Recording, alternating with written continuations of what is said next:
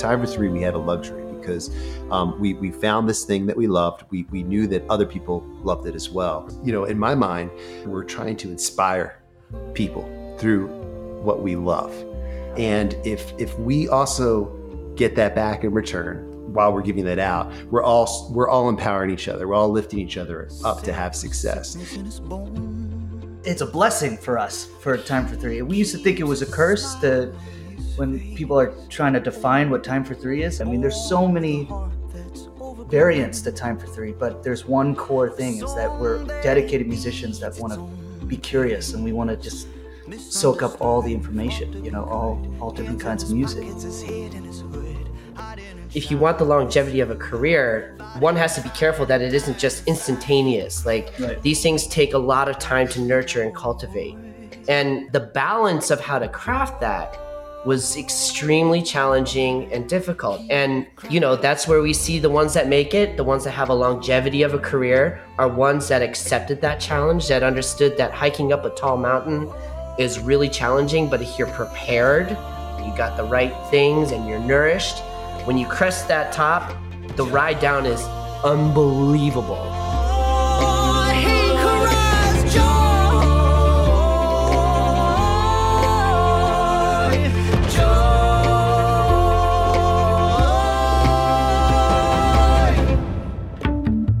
Welcome everybody to the Taking, Making notes. Notes podcast. Podcast, podcast, podcast, podcast. What's good? Hey, we're like the absentee uncles that pop in with treats. We come in once a month, once every Yeah. two months, get fire treats like this today's episode with time for three, and then we disappear into the void again. That's what it's gonna be. You But- like baseball? You're like, I'll throw the old pigskin. okay, I gotta go back to uh, Zimbabwe. yeah, yeah. to, to build some we- some wells. So he- here's what's good. Here's what's good. Today we have a conversation with Time for Three, and if you don't know about them, they're honestly one of the most innovative groups uh, in the classical or from the classical music culture that we've ever seen. Um, it's a group that you have to fully experience to understand. They resonate not just with like people that love classical music, but people who have never listened to classical music, i.e., the best market possible. Okay, these are classically trained Juilliard and Curtis cats, like the top of the top, the cream of the crop. Uh, it's a it's a trio with two violins and a bass, and uh, in a nutshell, they find joy in finding new ways to express music with old instruments, classical, pop, folk, you name it. They performed it. This is time for three. Mm. And they do it at the highest level, and they're having an awesome time while doing it. So actually, they just released a new album called Letters for the Future. Uh, it's with the Philadelphia Orchestra. It's concertos written for them. We got Kevin Puts and Jennifer Higdon. This is super awesome, like Americana going on here. Like it's massive. It's a great album, and you you got to check it out. Check it on Spotify. Find it at all those places. Go buy it. Go support them. Uh, but one of the best parts about this, and you're to hear this clearly in the episode, is the joy. They love hanging out together. They love making music together. They love being on stage. They love being in this interview. Man, they made me want to start a band or something. Yeah, bro. you gotta like start it. You gotta start a group, gotta bro. start a group, man. Start a group. And so they they've been doing this for years. That's what's nice. They really paved the way, as Drew was saying, uh, on acting like a band. Also, what comes with that? Marketing, business, entrepreneurship. They they charge headfirst in it to not be afraid of it. And look at it. The results are in. They're here, they're around, they're everywhere. There's a lot of concrete tips, some great advice, and always changing, always growing. They're learning how to sing. They've been singing now, uh, and just continuously changing the game. What I love is like they're finding their sound, Mhm. which is something. It's like watching a flower bloom, or like a, a tiny shrub turn into like a tree that bears fruit. It's some. It's beautiful. You see the the, the maturity and and the uh, the expansion, the innovation happening in real time, and it's a wonder to watch. So uh, if you want to uh, hear more conversations like this with artists leading the way in entrepreneurship in the 21st century, subscribe to our podcast. You know, uh, follow us on Spotify, download us on Apple Music, Stitcher, wherever you get your podcasts. Leave a review. We got these episodes on YouTube, and also if you want to reach uh, out to us, hang out with us, speak with us uh, in between the episodes, just hop on our Discord. But it was an absolute joy to speak with Time for Three. It's a great interview. Let's get to it. Our next guest, Time for Time three. for Three.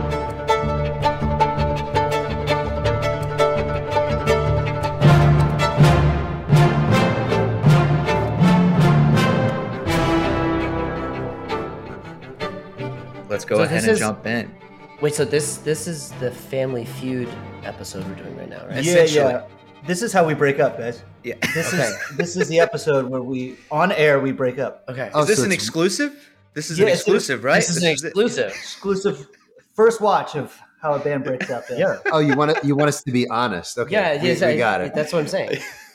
Yeah. So what, what was it? So when it comes to uh, letters for the future, what was it like? You know, saying goodbye to each other, having the farewell album. You know, You know. we it was I keep a picture of them next to my bed. Um That was the first problem, actually. and I I realized that that kind of like it's this deep connection Yeah. with them and then it was hard to say goodbye. Nick's a little too clingy. Yeah. Oh yeah. I'm Hey, working look. on that.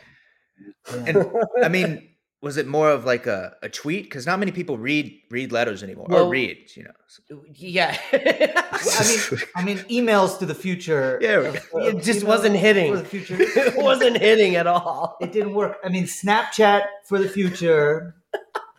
Uh, yeah, one of those. It's take it. oxymoronic because it gets deleted. After deleted. it's It's oxymoronic. done. That's So, right. It's perfect. watch- Emails to the future. The, Yeah. the, Ill, the illiteracy of the band is actually the first problem. Yeah, that's Yeah. exactly the yeah, for being real. Oh my gosh. Well, thanks so much for coming on the Fake It Out podcast. It's been a long time coming.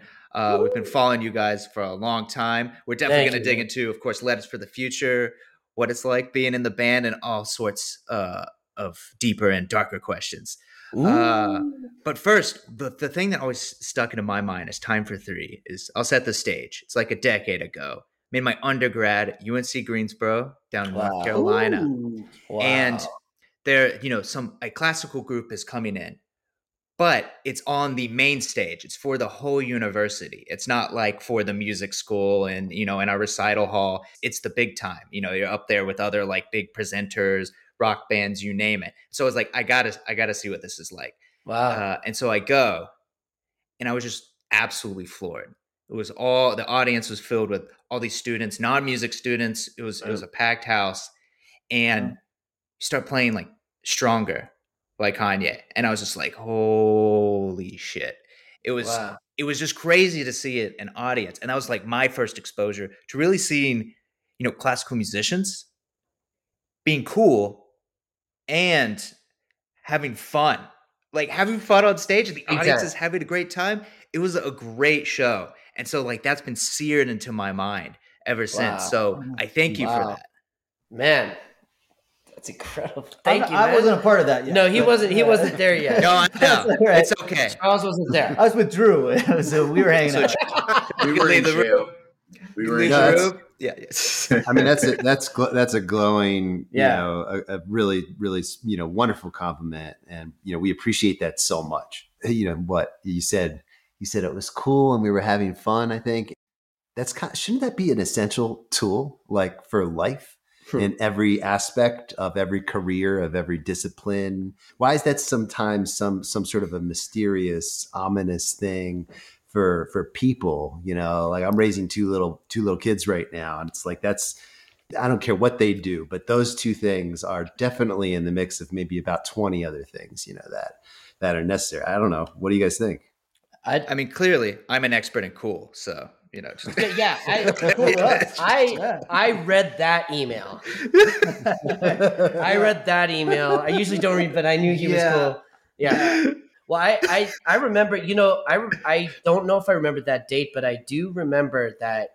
And I think this does happen for us when we're playing for people who are not like classical listeners. You know, we're playing for people who are listening to stuff on the radio. And we do this thing called Sofar Sounds. Um, Oh, yeah. we have a chance. Yeah. And Mhm. I mean, that's probably an example of one of my favorite audiences because all they care about is feeling something and mm. they're so open to stuff. But we also know that we're we're lined up with some of the most sincere, deep craftsmen at their like singer songwriters or traditional culturally traditional groups that are or whatever and we're when we show up and we're carrying these instruments you can sort of tell that the audience is like all right are we going to listen to Boccherini or you know but i think it's those situations or like for a performance for a whole college campus is that actually that's when it's not nerves but we get the most excited because it's not about how beautiful we play a phrase or it's not about like if it's it's all about saying something with our music especially for that kind of crowd. And i do think at least for myself in this band that has been a consistent kind of talk about alley oop and slam dunk. We've been able to do that and that's one of the driving mechanisms that i feel so proud to be part of this and also be part of this movement. We talk a lot about how we represent a whole lot of creativity and we're talking now coming from like the classical music craft but we represent a lot of innovation that's happening. Um, and we're just talking about it earlier on the radio here in moab utah where we are about how we're just the tip of the iceberg representing a little bit of that I love that. In the spirit of innovation, you know, it's kind of hard to find innovation in an art form that's been around for hundreds of years, you know, and like that has such a, a stiff tradition and a, a path of pedagogy and a right way to do things. Doing something different, I'm sure, like, you probably get this question a lot is like, what's it like to do something different outside the class? I get that asked that all the time too, so I'm not going to ask you that. But what what I want to ask, because I, I want to kind of go back to letters of the future, because like letters for the future, because not only just working with composers, right, commissioning works, but creating an album is a gargantuan feat, and only those who've done it before actually know it. I'm trying to do it right now, and I'm like, wow. So my question for you my question for you guys like during the process of crafting because i love that word craftsmanship and that i think that is like one of the key words that describes the work that you guys do craftsmanship what's that first step in crafting like an idea or a theme for a project like uh, letters for the future Well, that letters for the future. I mean, first of all, we're so lucky. Like these two were talking about, going and you know playing for a huge auditorium of of musicians and non-musicians, uh, classical musicians, and for letters letters for the future. These are two amazing composers that we got to work with. Right, um, Jennifer Higdon wrote "Time for Three concerto before my time was the first concerto written for "Time for Three that was kind of the statement of Time for Three, saying, "Hey, look, we're musicians. We like playing a bunch of things. These are our roots, um, and that is still being played today." And you know, fortunately, I got to record it with them. You know? Let's go. After all these years, you know, put your stamp on it yes So we big ha- time we Big had time. that. We had that. You know, we had that concerto, and then when looking for another composer to write um, a concerto for the group, which is now, we had to think real hard. There are so many options out there. There's so many great composers, and Kevin Puts his, you know his vocabulary, his um, his musicianship was just so in line with ours.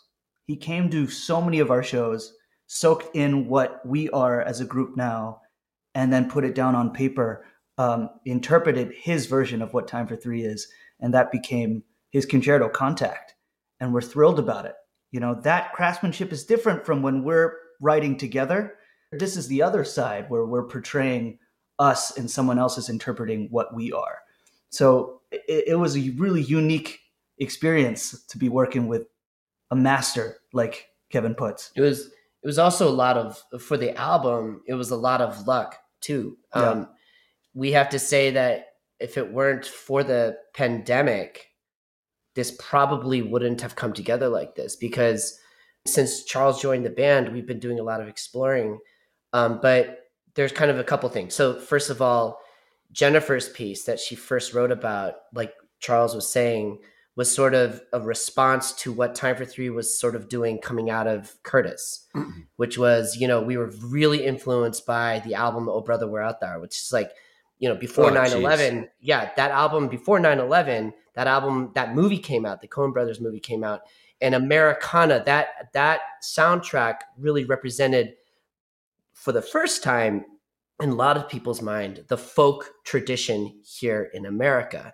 And then 9 11 happened. And there was also Appalachian Waltz, by the way, Mark O'Connor, Edgar Meyer, and Yo Yo Ma, which in the classical world and audiences is just like, here's some, you know, crossover classical cast just totally doing Americana.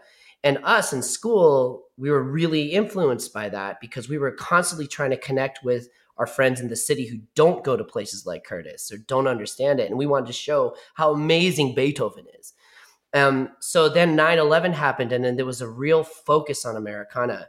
And so we were sort of dabbling, we were guests of Americana. We were not aficionados of bluegrass at all. But Jennifer Higdon wrote something based on this culture, something on earth, something about community that's very specific. And then when Kevin wrote, just naturally, he wanted to write about something that has to do with the other, something that talks about hope, about, you know, space travel is about looking at the new and the possibilities and advancing human achievement. And then when the pandemic happened, first of all, all of our performances and premieres of Contact by Kevin Puts were postponed. But then our we were thinking, wow, we have all these dates with orchestras who have services, but no audiences can come to the hall.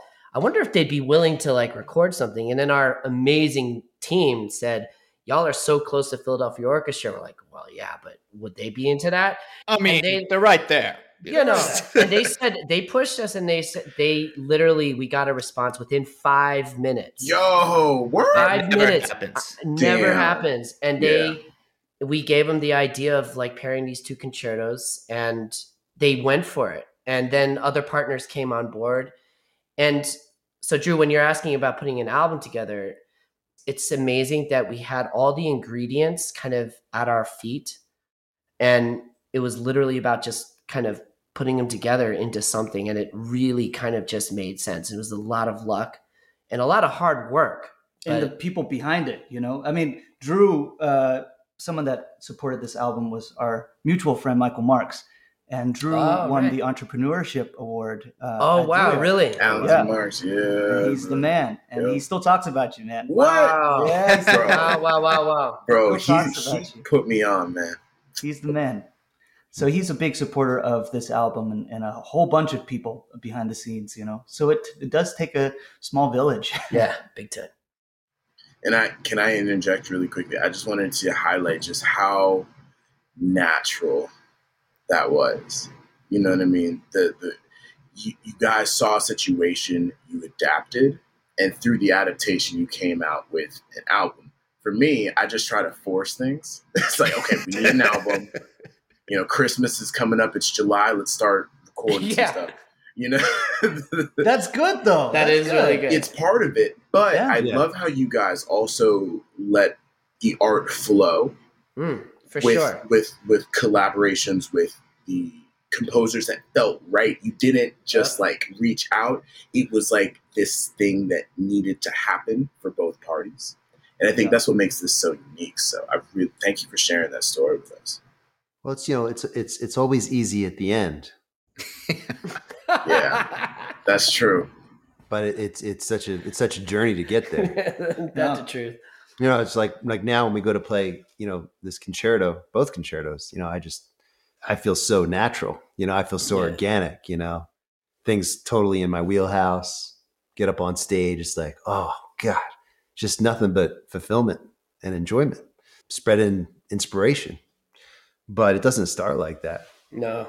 You know, it starts with it starts with fear and anxiety. and um, and and a lot of road to pave. Um, but like you know, at the end, when you have that that joy, and if you can kind of like remember it and remember it from start to finish, then you know you're in a good place. To, hopefully, for the projects to come. Um, but that but that force that you're talking about, I mean, we'd all be lying to ourselves, right? If it wasn't, if it wasn't, yeah, that's that's that's such a, a huge part of the process. Yeah. Yeah, fear and anxiety. Let me just look those up real quick. I just want to. Trevor, Trevor doesn't, yeah, you know, he doesn't feel those emotions. Yeah, yeah I've never never heard of it, but so the the thing I love about uh, these pieces uh, is that you were mentioning you like this like Americana influence, which which I love. Just like going in, being from North Carolina. I mm. I didn't I wasn't interested in it at all. You know, I kind of grew up imagining I'd leave. And then the moment I moved to New York, we're in Juilliard, I was like, oh, I kind of miss miss mm. this. You know, go out, buy a mandolin, just dabble. It's there's just something ab- about it that feels really natural. So you got this interest, and then you're working with these composers who are kind of both like the banner carriers of the like American symphonic tradition. And then wow, you're working with Philadelphia Orchestra as like one of the iconic American like this this might be like one of the most American albums we got out there. Like right. It's, Did you hear that, it's seeped it's in the there. most American album. Um, yeah, that's, our, that's our tour manager right there. We got, we got the clip. We got the clip. Uh, but so about the process because it's very clearly you and it's very clear like with with kevin's piece and jennifer's piece like it's i i hear them and very clearly philadelphia it just feels like it's that perfect balance. It's it's the like the perfect Venn diagram. How how is it going about like from your perspective? Because i'm a composer so i'm used to being in the other side of the seat. What is it like interacting with a composer you know who's writing a piece for you yeah. as a group? Like we what is that dynamic? Uh, and that's part of what Ranaan was talking about. It's like it has to be the right fit. And we talked a lot at the beginning. We want to have a human, another human, another fellow living soul who has the spirit of collaboration. And Jennifer Higdon, at the very early age, I mean, that was when GarageBand was like the hot thing. There was no such thing as Logic or you know any any Ableton, none of that stuff. Yeah, this was GarageBand was the hot stuff on Apple Computer, and she brought that to to like our first session, and we're like, wow. Wow, oh, cool! Man. Just you know, Macintosh computer and then that. No. Oh man! and she, and then we're we're like, but you're the master composer. She's like, no, no, no, no, no. I want to hear what y'all got, what you guys do, and then the first draft of music that we got looked freaking impossible because there was like it was it was nuts. And she says well actually i just transcribed your jams. And that blew our fucking mind. It was like it was like insane for us to see that. And with kevin is the same process. And we talked a lot about what we wanted. He asked us what do you guys want?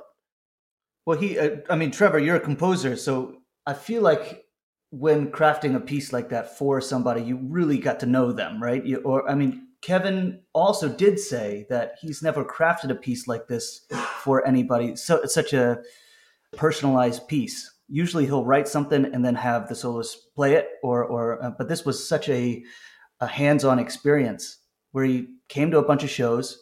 He would call us, FaceTime us, and be like, "Hey, how fast can you pits?" and for us, it's like we have too much pride to say very to yeah. We always be like, oh, this fast. Oh yeah. Oh yeah. And, and then I'll, faster. And then I'll write something and be like, is this playable? And of course we'd say, yes. yeah. Um, and uh, yeah, some of it came to bite us uh, when we had to learn it, but uh, but it's so it's such a it's such a, an incredible experience to, like you said, it's so us like it's so time for three, are sound, but it's also so Kevin Puts and Jennifer Higdon. And that's that's the goal is that we're not just playing someone's piece, it's them interpreting what we are and we're we're it's a full collaboration. Can I hop in here? I had I had a, a thought swirling in my head and, a question that comes from this. I, I, listen a lot of audiobooks and, and read books uh, a lot because I just understand that I don't know anything and I'm just trying to learn. And one thing that I learned or was reinforced to me was the power of like, you know, brand building, like being a monopoly in your own right by mm. being so unique, so different, so the, the value that you provide to the marketplace is non-comparable to anybody else. And I think that you guys are truly a monopoly of one. Like there is no group like you guys out there at all. Not with like the, the philosophy through collaboration, not with you know the way that you present yourselves, uh, playing different styles of music while also having the, the key root of classical training. Like I think that many groups attempt to do this, but I think you guys do it in a way that not only resonates with you know people who want to facilitate and partner with you, but also with audiences that want to come see you. So I wanted to give you guys your flowers. Oh. Now, I wanted we're going to break this monopoly. We're time to break this up. No, no, no, no. Well, see, that's the beautiful thing is like you could create that's a group awesome, like Thank you guys, but offer something very different to the marketplace, and you guys could both eat. And the tide lifts both your boats. My question wow. for you all, because we have a lot of listeners who are, you know, uh, they're graduating school, they're about to start college, they're trying to think. Like our our job is to lay out the the playbook of the 21st century entrepreneurial musician. And one of the things I've learned personally is building a brand is hmm. important. It is key. It is the only game in town. And so, what are some mental models or frameworks? Like, do you guys have like a, a, a filter like that you guys ask yourself about a project that you go through that like helps you distill your brand? Like, what do you do to continually build like this this demand for time for three?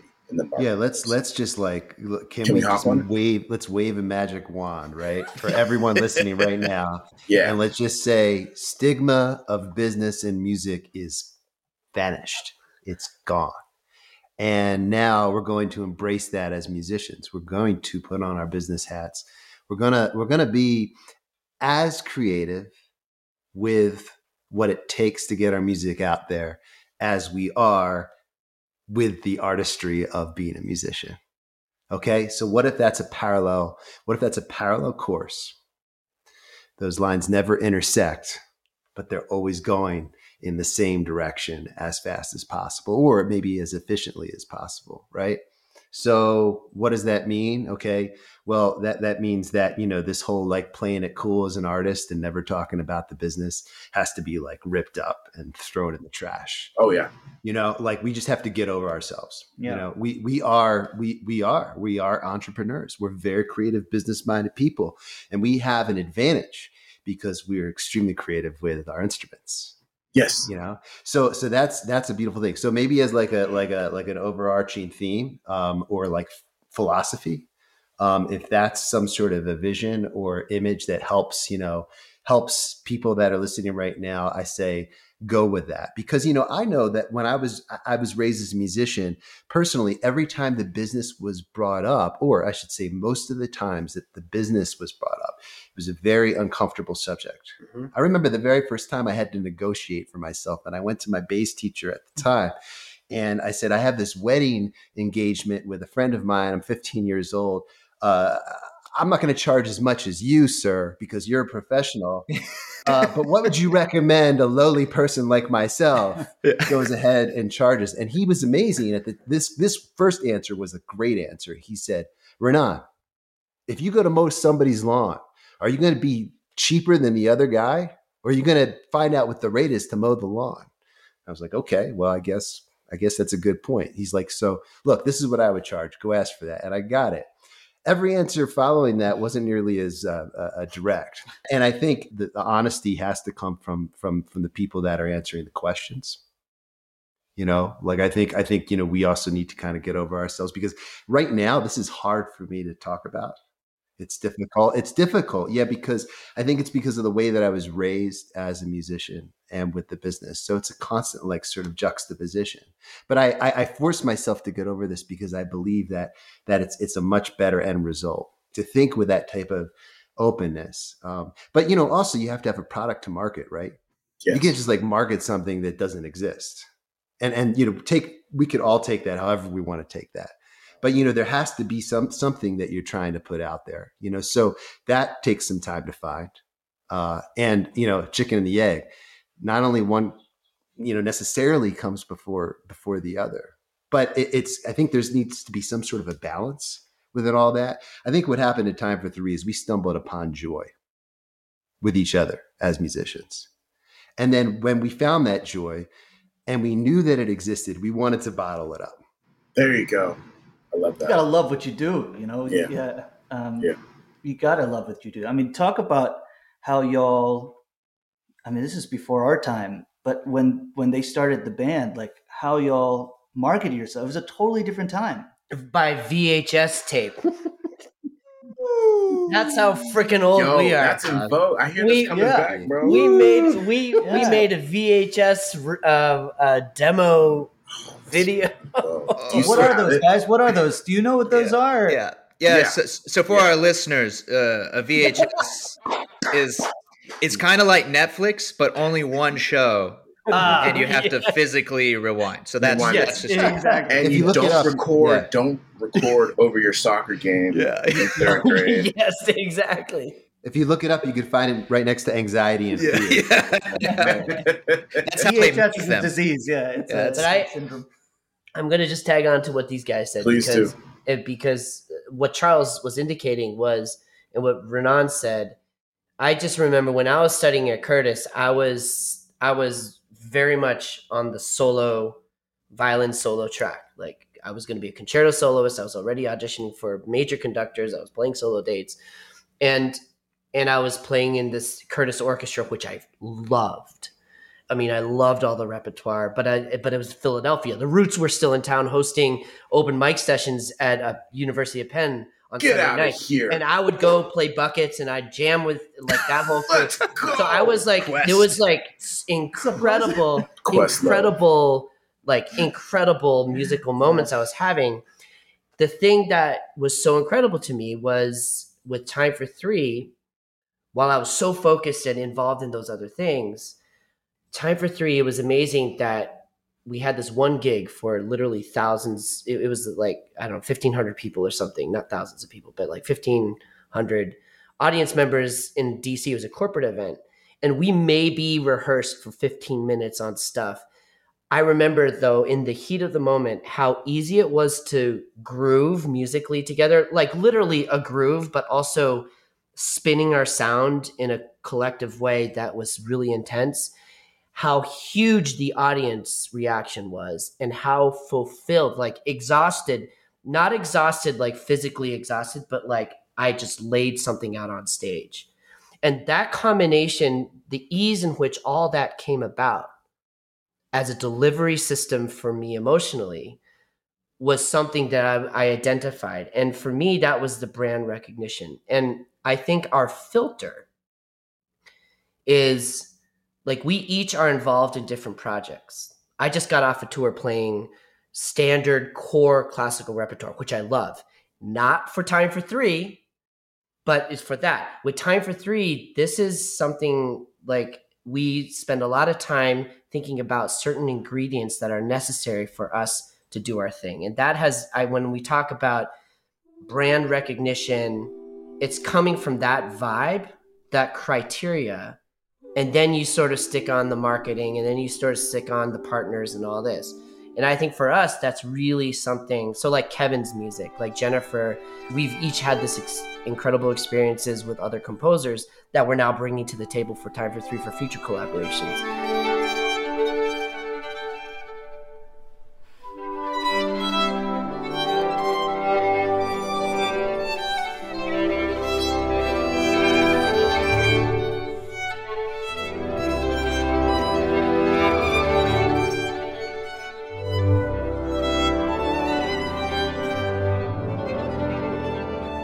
One thing that I've kind of understood that's kind of helped me dispel some of the, you know, classical music mentality about like trying to build a business is like, what is your mission? Because business facilitates missions. Like if your mission is to deliver joy, which is seems to be time for three's mission to spread joy. If you build your business well, you can spread more joy. If you build your business like shit, you're gonna give joy to no one. Yeah. You're gonna spread more shit. That's You're gonna Spreading And- and shit. Yeah. Charles, you were talking about like being a classical musician and finding your way through entrepreneurship. Can you speak a little bit more about that? Yeah, I mean, uh, why I brought, uh, I wanted the guys to bring up the VHS. You know, they were a generation before ours. Back then, you know, uh, not to put you under the bus. dude. Yeah. How, Sorry, guys. how dare you? Sorry, guys. But but it's important. It's important because it is already back then. You know, they're at Curtis where you go there and you practice and you you want to be standard rep kind of kind of person. But they created a band and were making press packages with VHS with printed out bios and stuff And pictures, And glossy pictures pictures, bro. to send to people right i mean that that was already pretty pretty out there back then Yeah, you know? that's and then come our time at juilliard where uh, where there's a class where a teacher's telling us to make websites and people are kind of resisting you know? It already is a website so out there? I mean is it so crazy to think that you need a website for your business? You know but you have to put yourself out there. Like you're saying drew if you want your product to be heard or uh, just shared share your product you have to put it out there you have to find any resource any way if you're proud of it to get it out there and the first step is promotion and why we think i think about promotion as being yucky and and gross is because um, there's so much judgment in our industry you know there's so much judgment of how other people might think of you which sometimes you just have to say fuck it Yes. I don't care. I, I care about my product and I'm just going to get it out there. Why care about what other people think? And when you do that, you slowly see people liking it and it kind of just fuels. I, I feel like it fuels what you want um, as a musician. May it be VHSs back then. Now it's just a press package that you can literally send to someone through an email, right? Emails for the future. Yeah, You that's know. a good album name. Yeah. emails for the Look, future. It Yeah. says And you volume know- two. Write that down. Volume two. Volume two. Catch us on Twitter. is the- Yeah. hey, it's got the edit button rolling out. Yeah, Yeah. that's right. So I have to the marketing thing. I think it's uh, we talk about this, but it's a balance, right? Because I've learned that I'm in this for the long haul, right? This band is something that I hope I can, you know, in, when I retire, whenever that is, it's going to be with Time for Three still in my life.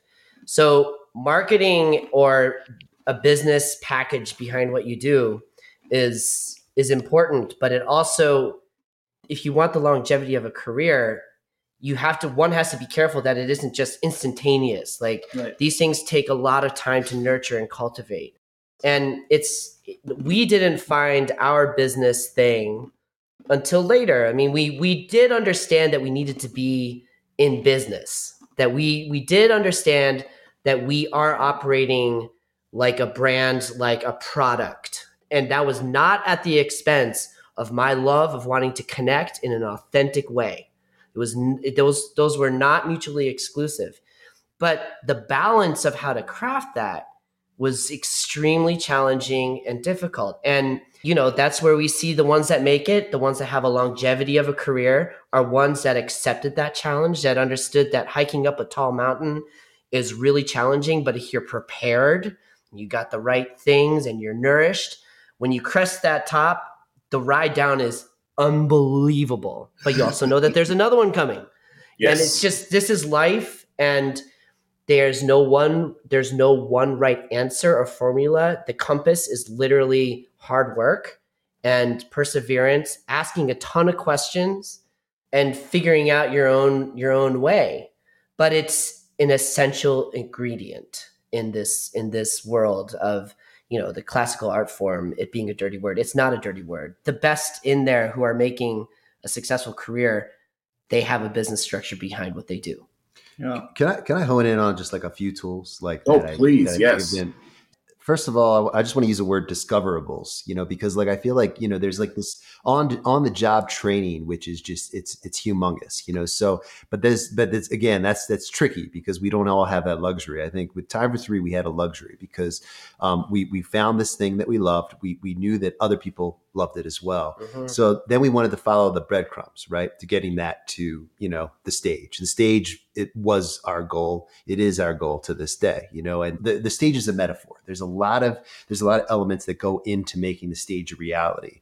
And as soon as um, you embrace that as an artist, as you realize that there are so many moving parts to that, and you really dive in head first and explore that, you can discover uh, what it really takes to get to that stage, right? So, so some of that's the school of hard knocks. Um, while you're diving in, then you can you can start reaching out to people that are are you know transparent about that. Um, I like to look at those people as thought leaders. Surround yourself with thought leaders that you trust, uh, people that you feel are not going to rip your ideas, but they're there to help. You know, they're there to like encourage you, build you up, lift you up, empower you. And that leads me to like just like a final point, which is empowerment. This whole thing that we're doing, you know, in my mind, uh, we're we're trying to inspire people through what we love. And if if we also get that back in return while we're giving that out, we're all we're all empowering each other. We're all lifting each other up to have success. And you know, it's not like you know necessarily you'll be able to reach out to uh, Stevie Wonder uh, tomorrow for some advice. You know, Maybe next Uh, week. yeah, You can. Maybe, maybe next week. Maybe next Maybe week next week. you know but like there are these people that you can reach now um, and they may be a little ahead of you you know ideally um, some of them may be not quite where you are but if you surround yourself sort of as that nucleus and that, that mechanism you're, you're going to find that you're creating a community that is starting to empower everybody's empowering one another you know this is a deep lofty subject matter and that we could i mean literally you could have a podcast That, just- this is what they do, man. you know, like, This is what they right, do. like, Wait, Should yeah. we start a podcast? We should start a podcast. I was gonna suggest. Yeah. What Should we it? be recording this? No. Yeah. Oh shit! Hold on. There's an idea. There's an idea. I thought we were just having fun, man. I think can I just when we say when we say we're here to spread joy, yeah, it's very true. But it's also to say that it's to share the hard work and the intense amount of focus and dedication it had it takes for the three of us to to then share that and the joy of sharing that is I think really if we're unpacking it. It's not like we're here in Moab just kind of like, you know, taking naps. I mean, we're working hard and to make the album happen, you know, Letters for the Future, it's a lot of hard work. It's a lot of hard work and a lot of discipline and a lot of focus. But when we are there, we have we have so much heart that we do want to share. And it it's that release that I think people feel from us that um Yeah. that is really that, you know. I just wanted to say it. It's not just joy. There's a lot under that. And the thing I love about that too is that, you know, like if the joy and like sharing the joy, it's the North Star. The the best part is that you can't like achieve it. There's no finish line.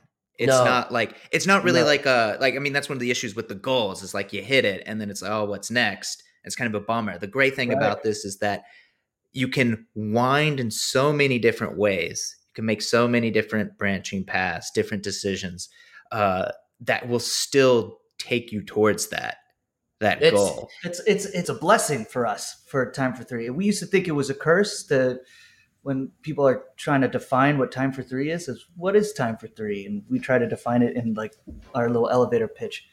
The best thing I think is to you have to experience it, right? Maybe it's not the best business model at first, Yeah. but it became that way. I mean, there's so many variants to time for three, but there's one core thing is that we're dedicated musicians that want to be curious and we want to just soak up all the information, you know, all all different kinds of music.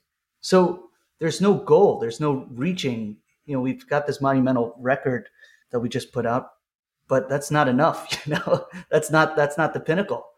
Um, you just keep reaching for the stars, and um, that should keep every musician going. Anybody. we you know as charles was saying we went down to nashville a lot to to try because this boy first of all, he's an incredible violinist and artist and Y'all don't musician. know. But Charles you Dance. guys, you guys, his voice is like cream on cream, like just See, Wow. you know, just my heart. uh, This is I actually have his picture next to me. No, Wow. So anyway, yeah. so when he joined the band, Ranaan, all three of us, we were like, this is an incredible tool. So how do we properly use that? And we also, I think, we're smart enough to know that we can't just have a, you know, shoot from the hip. Like, okay, Charles is the lead, and then we sort of like everything else is. It's we that wouldn't be sincere to We have to find it. Yeah. we had to find it. And so we went down to Nashville and we did this songwriting stuff. And we actually put out, you know, in the tradition of Time for Three of like covering our own instrumentals of pop songs, we actually want to write pop songs and put them out. And then when we play live, we play the covers of those pop songs. But it's kind of incredible how we spent a couple years doing that. But then our playing, we were just playing whole notes most of the time. Ranaan was basically just doing, you know, the bass lines. We felt like when we were playing these songs, we come off stage and we didn't have that exhaustion. We didn't have that, Yeah. like we laid something out, but we didn't want to throw it away. We had these amazing songs. So then we really had to think about we're, we're not hitting that mark, that North Star of, of feeling something. And then we realized it's the instrumental, just the way we're able to do that.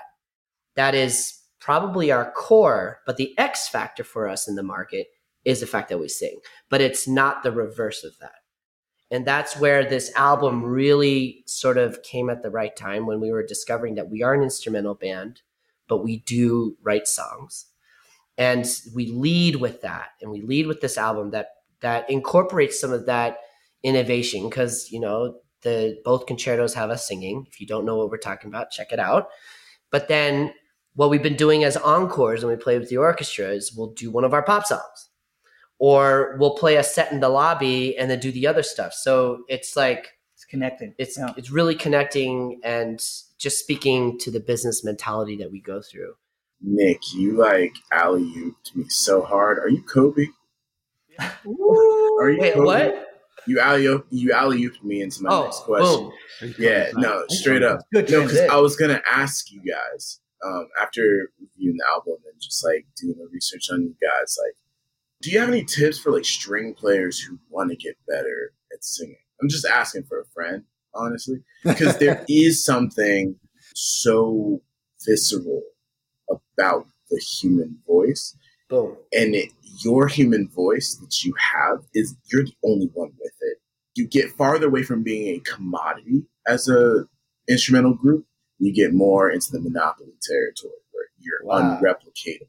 So, Yeah. do you have any like tips for like string players who are like, you know, trying to get into singing, but you know, what what did you guys do? Or But are you just guys said Monopoly. We're not going to give away our secrets, bro.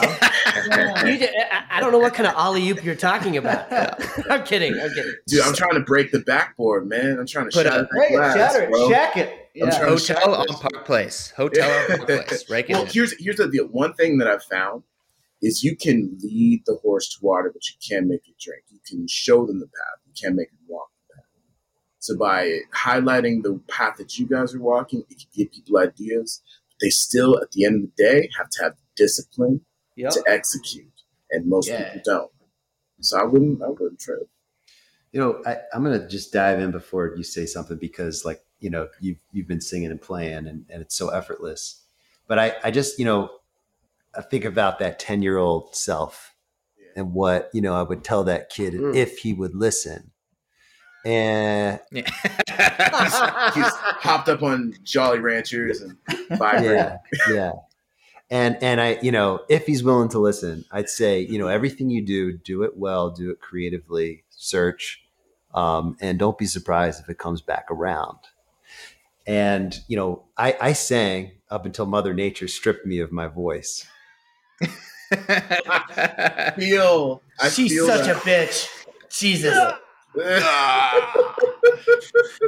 and I had to find another avatar, you know, to Yeah. to to express myself, which for me, you know, was the double bass. You play sure. double bass? Uh, oh, man. Yeah, yeah. It's group Why- call wh- time for three. why it's on VHS. Hey! We the sound keep effect, producer David. yeah, and so I, you know, I um, the only time the singing broke back out was when I was in the practice room and I wanted to like really live in a phrase. You know, Yeah, yeah, yeah, yeah. you know, so I was just like, oh, I'm not playing this right. You know, how would I sing it? You know, Right. and then I sing the four measure, the eight measure phrase, whatever. And then, you know, all of a sudden, like I'm more connected to it when I go back to playing it on my instrument. So, you know, there's some musicians that don't even want to do that. You know, like they just, they're like, no, I'm not singing, you know, definitely not in public. You know, that's no way. Um, but then there's, you know, then there's like another layer of musicians that like are at least willing to bravely, you know, share their vocals to themselves um, so they can find it, or maybe even at like what they call like a workshop or a class in front of instruments, you know, uh, like themselves. You know, the, the the person who's running the class will say, "Would you mind singing this phrase?" And you have you have the different personality types, right? You have the one person who's just like, "No, no, please don't make me do that." You know, I'd rather not. And then you have the other one who's like, "All right, sure," and they bust it out. It's a little out of tune, whatever. But you know, they can kind of find it on their instrument. And then all of a sudden, sometimes you find that person that just like blows your mind. Like, actually, maybe you should switch to singing. You know, that's how good you are. Damn. Um, and I, so it's just, I think it's like there- there's some of it that just takes courage um, and the Mm. willingness to try it. And Try then- it. and, Yep. and, you know, so when I came full circle back playing, you know, bass and singing with Time for Three, when Charles joined the group, and we wanted to sing together because we knew that he had this beautiful voice, and Nick and I wanted to, you know, try to, you know, add to that. Um, it was it was like a very fumbling experience Yeah, initially. You know, like playing and singing was just like cumbersome. It didn't work out. It, you know, we had to like slow things way down. We had to, you know, sometimes change some of the the voicings and the instrument compared to, you know, it's a real, real, real quest, you know, and like the first song that we put together in those harmonies were were were tricky, you know, it, it was it was hard stuff. But then, you know, the more we did it, just like anything, you know, by the time we got to like our fourth song, it's like, wow, you know, this is working out. Like we could do this almost on the spot now. And now, you know, the, our three voices now have six voices, you know, within the band, and it really kind of widened the scope. Um, just you know, take away like you know whatever pop songs or singer songwriter or rock or you know, all that stuff that is kind of like really accessible.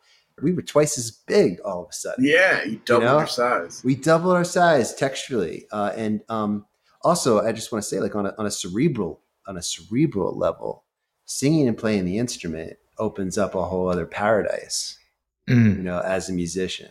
Uh, it's another world you know like it's almost like okay you play classical and then you like explore jazz and then maybe like some latin music whatever. And it's like oh man it's so fun to just kind of try something a little new and that helps your whatever your so-called discipline is. Well it's the same thing when you're when you're when you go to the singing and like adding the singing into your dna like now all of a sudden it just it it, it again it's connecting in a different way with yourself. Um, and so there's this like you know there's really this spiritual existence like fr- from my perspective when you're adding the vocals into your your playing. So i think just like anything um, for those who want to start to sing don't let that um, you know hang you up if you go to it and you're not a like you know a so-called uh, a great singer with you know right away like it, it just like anything else that you could it build takes it. takes Paige, I remember when we were when we were doing that, I realized that in my head, I have such a standard for how I want to feel when I play my instrument or play music because I'm you know, I've trained through this really difficult like, you know, classical music is not you can't you know, to play Mozart in a convincing way, you have to study it. Bach, Brahms, all this stuff takes so much work. And so that was the standard that I have for my singing. It's like, you know, I suck, but you can't do that. And I had to start super, super simple, like just playing open D string and then singing a third above that. Gregorian chant. Well, that's Gregorian chant. Or, No, or No thirds though. no, no, thirds, no, yeah. no, no, no. Get no, out no, of no. here with that. No, no. Fifths, baby. Come No, on. I'm, I'm walking off. I'm walking off. Heathen.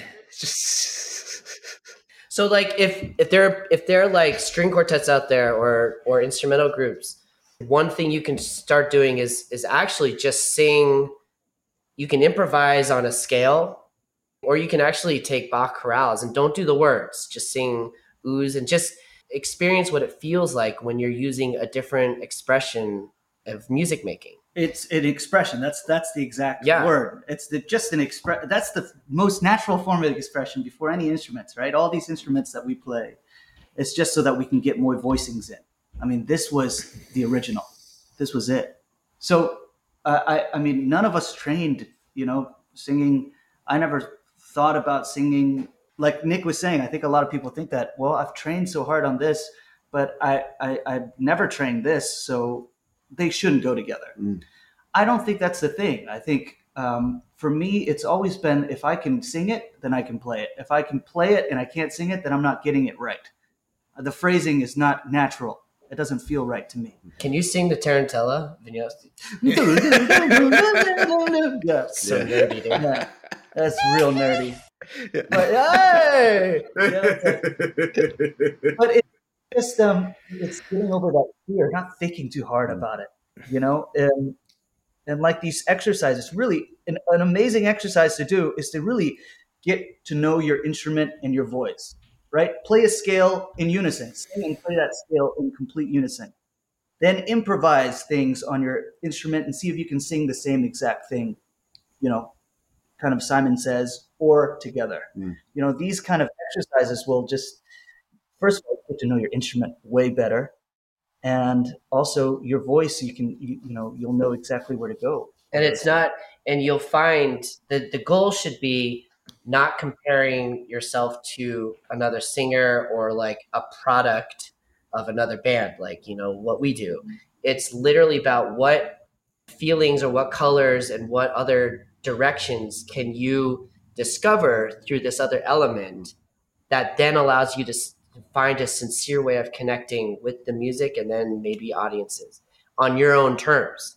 But but literally it's like so many times in classical music with again all the training the hardest thing for people musicians to do is to leap off the cliff because they feel like you know they'd rather like stay on the cliff's edge.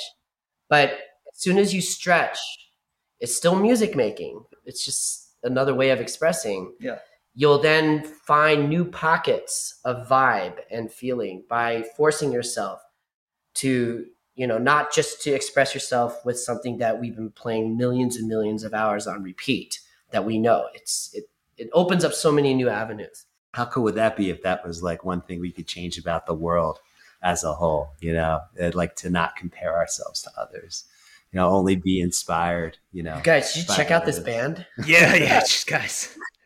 you're just you and the jokes today. i did Now you got you guys know the podcast you're on right now, and Yeah, I yeah. really, I really want to just quickly highlight before I cede the floor back to Trevor.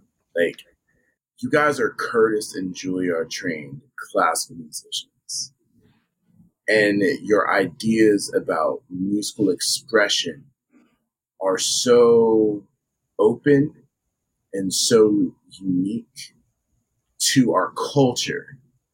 You know what I mean? To the classical music yeah culture. yeah yeah yeah But when you leave the bubble, you find that this is what music really is. Mm. It's normal. It's normal. We're like, oh, that's so fascinating. Singing Yeah. right? and playing. You know, Taking chances, taking risks. taking chances. Yeah. What is that?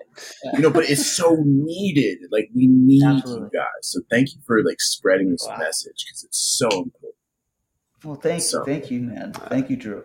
it's it, it's super super valuable just to like see these examples and we're starting to see slowly more and more you're talking you get silk roads and then you get all these other like, groups and you guys coming in here and kind of just taking the charge i'm sure way back when it's getting started and you're like hey we had a great time playing together and you're let's form a group but there's no standard rep for your ensemble you know and they're Yeah. like no no no you just got to go get and you know just don't- don't do that like why would you do this but you know you ignored it and like look at where you are like being able to talk about this being able to spread the joy um it's just such a fascinating subject to like think about how to push past that fear which i googled earlier so i now i now know i now know You, you know what it is now. I now know what it is, so I can I can under I can understand. But it's so Uh. true. I think another thing that was weird too to me because, like you were all saying, is that you know you get so good at one thing, and you see other great people at that other thing you want to do, like singing. Like, oh, I could never do that. But I think another thing that's even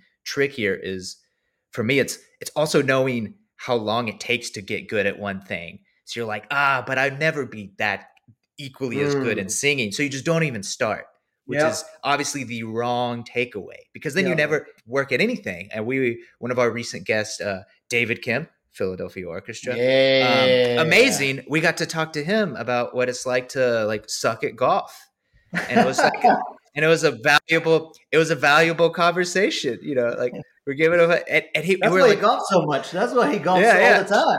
because he was like, yeah, but he's like, I was, I'm, I'm terrible, you know, like, and, and- but put in the reps. to like overcome that fear, it's just like, wait, I don't have to be the best golf. It's okay to just enjoy it, to explore and to grow. Yeah. And with the singing, the the thing that uh, leads us towards like my next question is, it's obvious that when someone sings, and why I love string players who sings, written for players to sing, uh, like violins to sing at the same time, just because there's something so personal about that, and then that is also what brings in the audience. They see you enjoying it, and I don't know about you. When I'm watching a show, obviously I'm like loving the music, I'm loving the experience, the audience, but what really sells it and what takes me back to that performance all those years ago is like seeing the band in having a good time. Like, That's that's everything. What would you put in the letters or the emails to your future? Like, what are some things that you're, you're resonating with now that you'd want to like tell yourself in 10 years? You want a reminder or where you hope to see yourself in 10 years? What is that like? As a band or individually? As both. Wow. Whew. Wow, wow, wow. Well, that's a take a moment. Just take a moment. I'll say, you know, as a band, as a band, I'd like to give our, our band advice for the next 10 years to not, to not get too caught up in one idea being superior. You know, the, the openness of, of, of like, you know, uh, of, of movement, not spinning wheels. I don't mean hamster wheels. That's not what I'm saying, but like just, just, you know, there's so, we're, we're so fortunate at this point in our careers where where we we're, we're surrounded by like so many people that we trust that are doing they're, they're doing they're working so hard because they believe in it you know and they they have the tools to to to help the team overall. You know so we're surrounded we're really affectionately surrounded by people that are passionate about moving the time for three needle by and large. So knowing that it's like there really aren't bad ideas. There just maybe some ideas that are better than the others you know?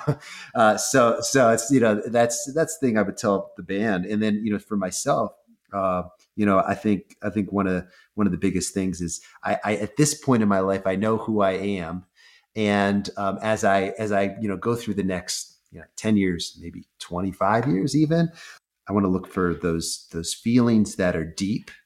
Um, and i don't mean on an intellectual level. I'm talking about the feeling that you get these feelings that you get from doing the things that you love and really embracing that you know as if the the speaking of the business as if the dollar doesn't matter because making a decision based on the dollar really never amounted to to anything that I've ever had as far as in the way of success. Quite frankly if I've ever looked at things from the business spectrum um, for me personally it hasn't posed many results you know so so that that sense of creativity um, when I'm in the practice room and I'm being as creative as I possibly can, the ideas seem to flow not just on a musical level, you know. And so it's like that. That's a greater purpose um, uh, that that that I just want to constantly remind myself to think about. Yeah, I, I think uh, very much like what Ranaan said, but I, I think for for me, for the band, the same kind of thing is, um, you know, ten years looking back, um, twenty years looking back, like were we authentic? Did we really love it, and are we still proud of it? You know, um, I think that's a really important thing. Hmm. I think sometimes, like Nick was saying in the moment, something can be very exciting um, and maybe lucrative, but if you look back at it years later, are you still happy about it? Are you still proud of it? You know, and did you learn anything from it? Hmm. So yeah, I think that's uh, the letters to my future is that I I'm much wiser later, but uh, also not embarrassed of my younger self. You know? Ooh, wow, that's huge. I'm so embarrassed with my younger self. You're no Who is dude. it? Who is it, man? We're Yeah. all kind of That's embarrassed. true. Who isn't? Who is it? Nick, you got you got. well? I, I mean I, I, I'm, I'm similar obviously i just want to i hope 10 years i'm still excited to work really hard to then accomplish that feeling that goal of being sincere on stage with these two guys and anything that i do as a musician balanced with the very realistic reality of my life, which is that I need to provide for my family and that I Yes. need to be responsible yes, as as a healthy human being, which means time away and being being able to um, to have that balance of of life and Person- You know, yeah, yeah. yeah my business but then my professional life which again we're very lucky and we do not take it for granted. I don't take it for granted. We do not take it for granted. That the thing that makes our money is the thing that we are so passionate about. But as soon as i start walking off that stage and not feeling like i left something on there because of whatever reason that's when i start worrying so I hope that in 10 years, that formula, and I've talked a lot about formulas, but I hope that formula stays in existence. Hmm. I love that, y'all. That was so beautiful, and I hope that you faking fan listening are thinking actively about something similar. What do you want to take in the next ten years? Like, what what you your to look like, and what are some things maybe you want to leave behind, or what are some things you want to keep? Yeah. I think it's time for uh, for the end of the show. We have this uh, this little lightning round called the Faking Five, where we ask five questions to each of our guests. Um, I would love it if you guys could each give your own response uh, to each of these questions, and Trevor and I will will, will go back and forth on this. But uh, uh, we'll start with number one. Uh, what's a problem in the world that needs to be fixed, but no one is talking about? got to keep the listening valve on. We have to listen to each other. No, no matter no matter how hard it is and how and how and how much we hate the other side, we have to listen. Wow, dude. I That goes with everybody. Yeah, every every subject, right? Yeah. Yeah, that's a, that's a that, that takes care of that whole question. I gotta listen to flat earthers, man. Maybe they're on to something. Yeah. I want to see that ice Just give wall, them a bro. chance, man. Just give them a chance. oh my gosh. I love it. Question number two. If the concept of money didn't exist, how would you spend your time? Oh, that already is happening to me. I forget that. I forget that I, I need money to survive. um, good God. I go to the south of France and just hang out. I think Mm. music, man. Seriously, music is. We're so lucky to be able to do music, and we can do it for free at home. You know, we can listen to ourselves. We can write music. It's always there, um, even if you don't got money. Amen. Mm. Right, okay, so let's hit the third one. What's the uh, what's the best advice you received and actually followed? Hard work pays off. You follow that, dude?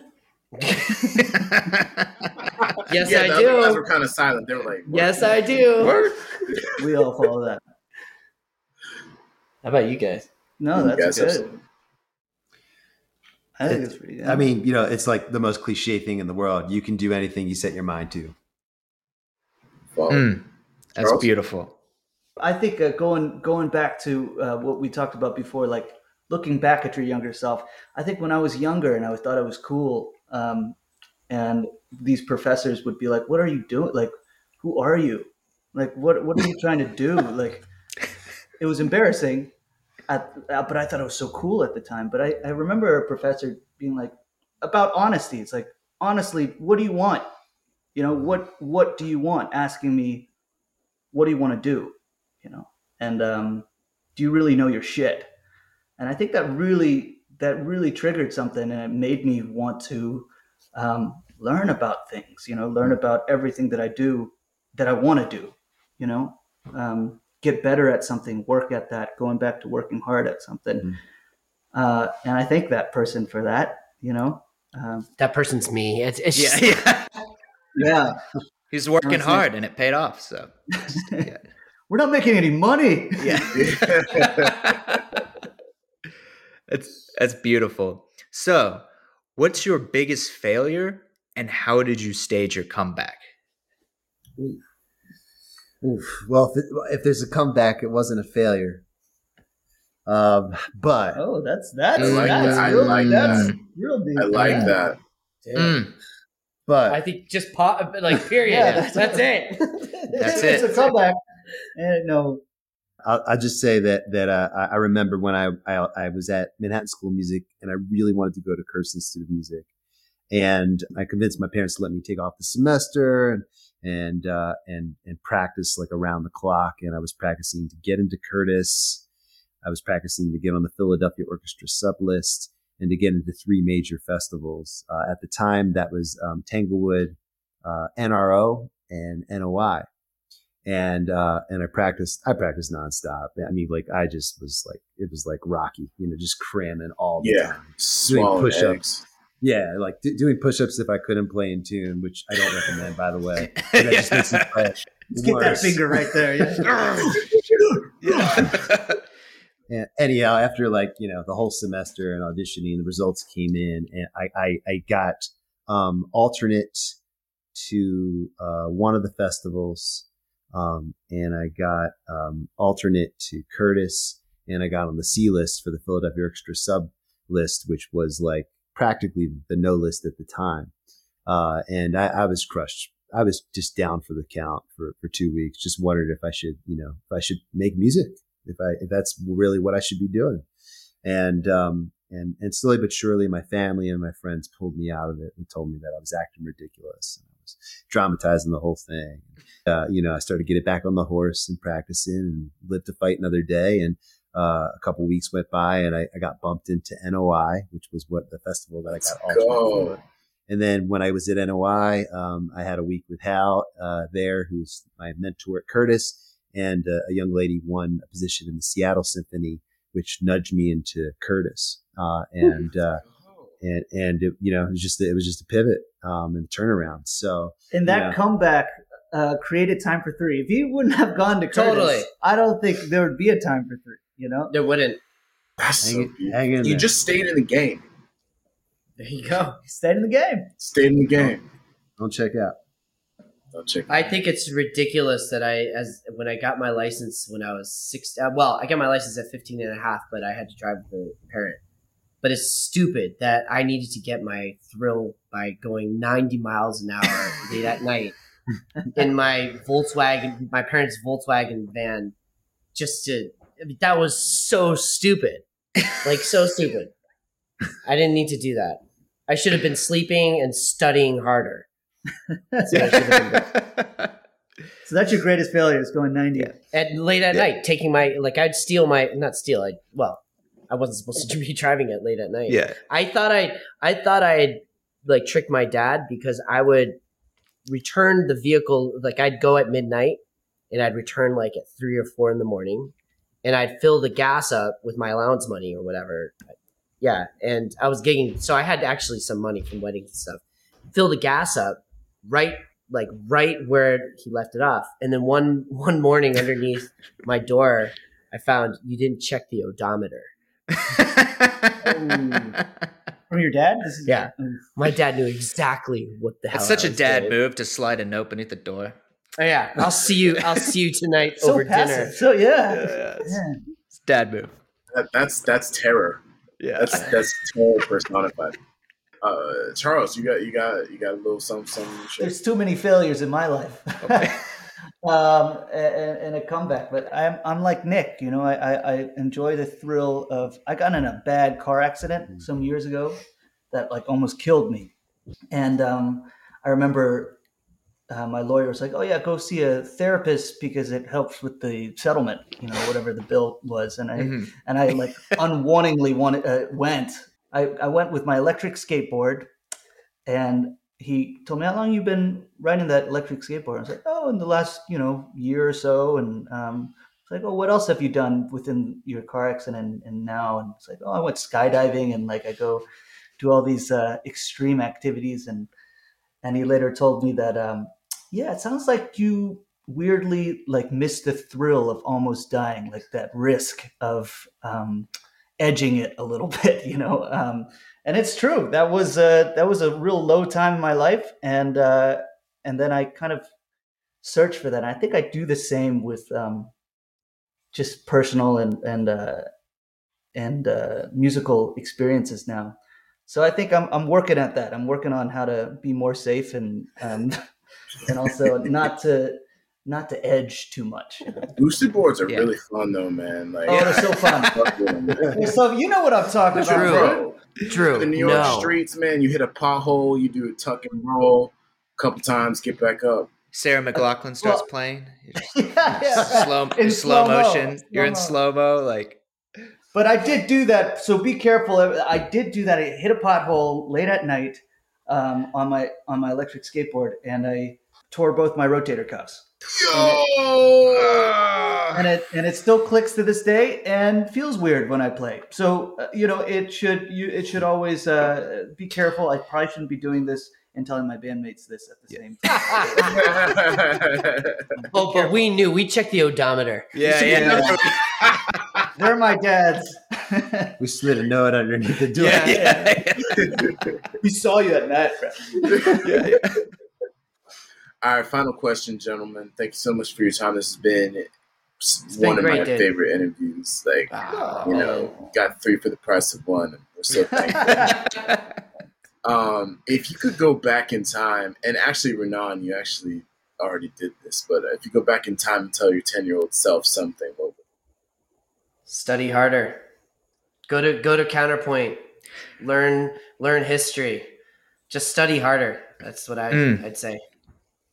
But but like Ranaan said, there's it's a balance because a lot of who I am today was because of what I was who I was, you know?